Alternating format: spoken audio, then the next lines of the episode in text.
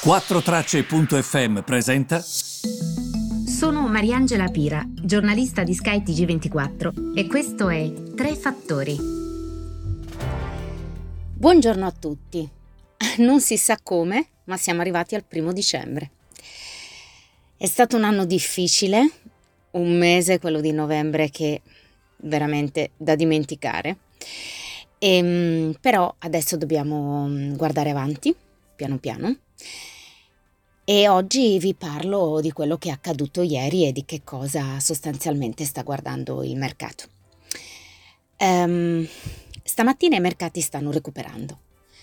In molti avete risposto al mio post di ieri su Instagram, alla mia storia, per meglio dire, e um, la ricordate? È quella nella quale io eh, condividevo un messaggio di una mia fonte che si trovava in Sudafrica e mi raccontava come le cose stavano andando.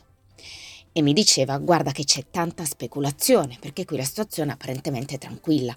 Hanno sequenziato questa nuova variante, magari non è neanche detto sia, nat- sia nata qui, hanno fatto semplicemente il loro dovere.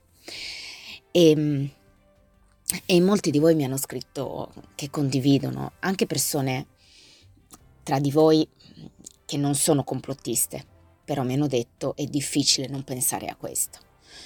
Forse è così, perché anche questa fisarmonica dei mercati, un giorno salgono, un giorno scendono, un giorno è pericolosa, un giorno no.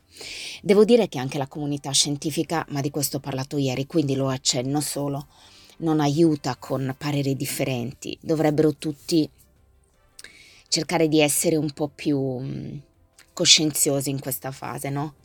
E cercare di capire che comunque la gente non va allarmata, anche perché ci sono persone anziane che sentono, che leggono, che guardano e quindi e magari si spaventano, come è giusto, no? Anche se vi devo dire, guardando a mio babbo, non è spaventato per niente, è semplicemente andato a fare la terza dose. Parliamo di persone, parlo proprio della compagnia di mio padre, eh, che sono sempre state vaccinate anche all'influenza e l'hanno sempre vissuta molto lieve. E, ehm, perché poi parlando con i medici anche negli anni precedenti a questo anno funesto e allo scorso, e, ehm, informatevi eh, su, mm, su, questo se volete con il vostro medico. Sostanzialmente loro dicono che mm, una delle cause principali di morte degli anziani, prima del Covid, eh, prima di tutto questo, è proprio quella che fai fatica a respirare durante la notte perché magari è dovuto a un raffreddore molto semplice, una influenza banale. E quella potrebbe essere anche la causa, no? Per cui una persona alla fine si spegne serenamente, però potrebbe essere una causa. E, ed è per questo che consigliano i vaccini agli anziani. E I vaccini per l'influenza, dico, eh? Per cercare appunto di far sì che questo non accada banalmente. L'ho sempre trovato molto interessante, perché non ci avevo mai pensato.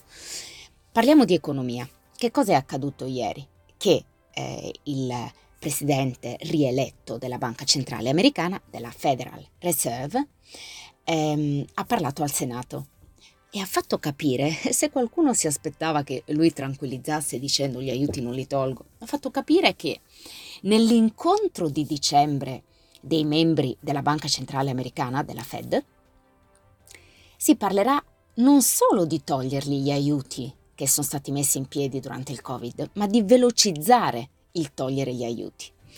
È incredibile, nessuno si aspettava questo. Allora, non so se il mercato ieri ha festeggiato questo o semplicemente rimbalzato. Se il mercato, scusate, ieri è ehm, caduto per questo o semplicemente per la questione appunto variante per l'ennesima volta. Perché ieri Wall Street ha chiuso una brutta seduta. Certamente il fatto che Powell abbia detto questo l'ha detto per due motivi. E, ma a questo proposito vi consiglio anche di andare a riprendere gli altri, mm, gli altri ehm, report che ho fatto relativi proprio alla, mm, all'inflazione e al come si comportano le banche centrali. Che cosa succede? Badate che è molto semplice. Quando i prezzi salgono così tanto, perché ieri Powell l'ha detto al Senato, quello che ci preoccupa sono i prezzi e la cosiddetta inflazione. Quando i prezzi salgono così tanto, in che modo tu li puoi frenare? Pensateci, eh? È, è molto è anche molto automatico come ragionamento. Li fermi ehm, creando, innescando una sorta di rallentamento. Come inneschi il rallentamento? Beh, certamente se la Fed toglie gli aiuti, che significava immettere tanta liquidità sul mercato e sull'economia, eh, il rallentamento lo inneschi e come. Oppure puoi alzare i tassi. Il denaro costa di più, ne prendi in prestito meno, inneschi un rallentamento. Capite? Ci sono diversi modi con cui si può mm, innescare il rallentamento. Perché la Fed innesca il rallentamento? Perché il rallentamento ovviamente eh, spingerebbe a ribasso la domanda e in qualche modo i prezzi scendono.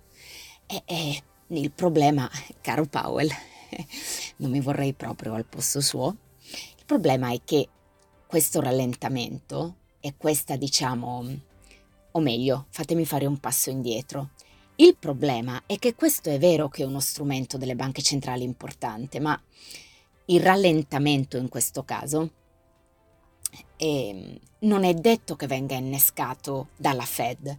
Probabilmente il rallentamento ci sarà di per sé, perché qui è vero che tu punti a diminuire la domanda e punti a far sì che questa domanda diminuita eh, faccia scendere i prezzi. Ma qui lo shock non riguarda tanto la domanda quanto l'offerta. Qui ci sono materiali che non arrivano per essere poi processati e prodotti.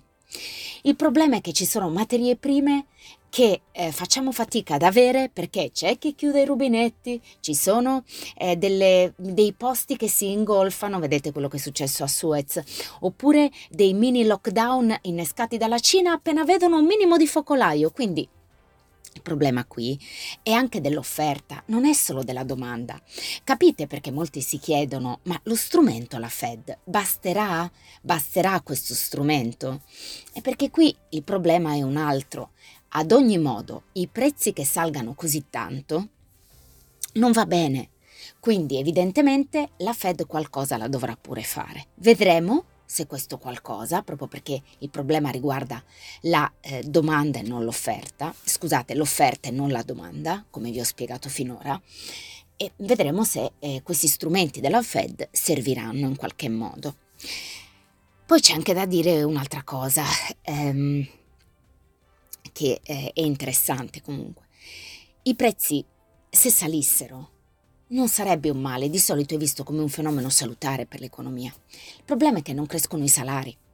Quindi se tu eh, fai crescere, crescono tanto i prezzi, ma non fai crescere i salari, è, è ovvio che tu già hai una mm, io per esempio, ma anche voi che mi ascoltate, che non siamo certo Rockefeller, e, e, noi comunque abbiamo già un problema di diminuzione del nostro potere d'acquisto, perché il carrello della spesa ogni settimana costa di più. In più, se non, il salario non aumenta, è ovvio che questo potere d'acquisto viene diminuito ulteriormente. Capite che, ehm, che questo è un problema. Quindi la situazione è questa al momento. Eh, la Fed vuole fare qualcosa, vedremo se questo qualcosa basterà, perché eh, come sapete, tra l'altro mh, mm, domani, eh, se riesco, vi voglio parlare di una cosa. Prima della guerra, della seconda guerra mondiale, in Germania c'era un'inflazione talmente elevata, i prezzi crebbero così tanto, che sostanzialmente le banconote in marchi tedeschi, il Deutschmark, però proprio la banconota, non la moneta, veniva bruciata. C'è questa foto famosissima, se la ripesco domani la posto su Instagram c'è questa banconota famosissima e ehm, questa signora che eh, Vede, si vede proprio utilizzare in questa foto d'epoca le banconote del Deutsche Mark per bruciarle perché sostanzialmente bruciava le banconote perché costava meno bruciare le banconote che non stamparle e utilizzarle perché era talmente carta straccia ormai il Deutsche Mark con l'inflazione che era schizzata e quelle banconote ormai non servivano a niente, a comprare niente, quindi era meglio utilizzarle come legna. Per dire è incredibile come cambia poi la storia. E, ehm, e, niente, volevo raccontare queste cose oggi e vi aspetto domani per un altro approfondimento. A domani e buona giornata a tutti.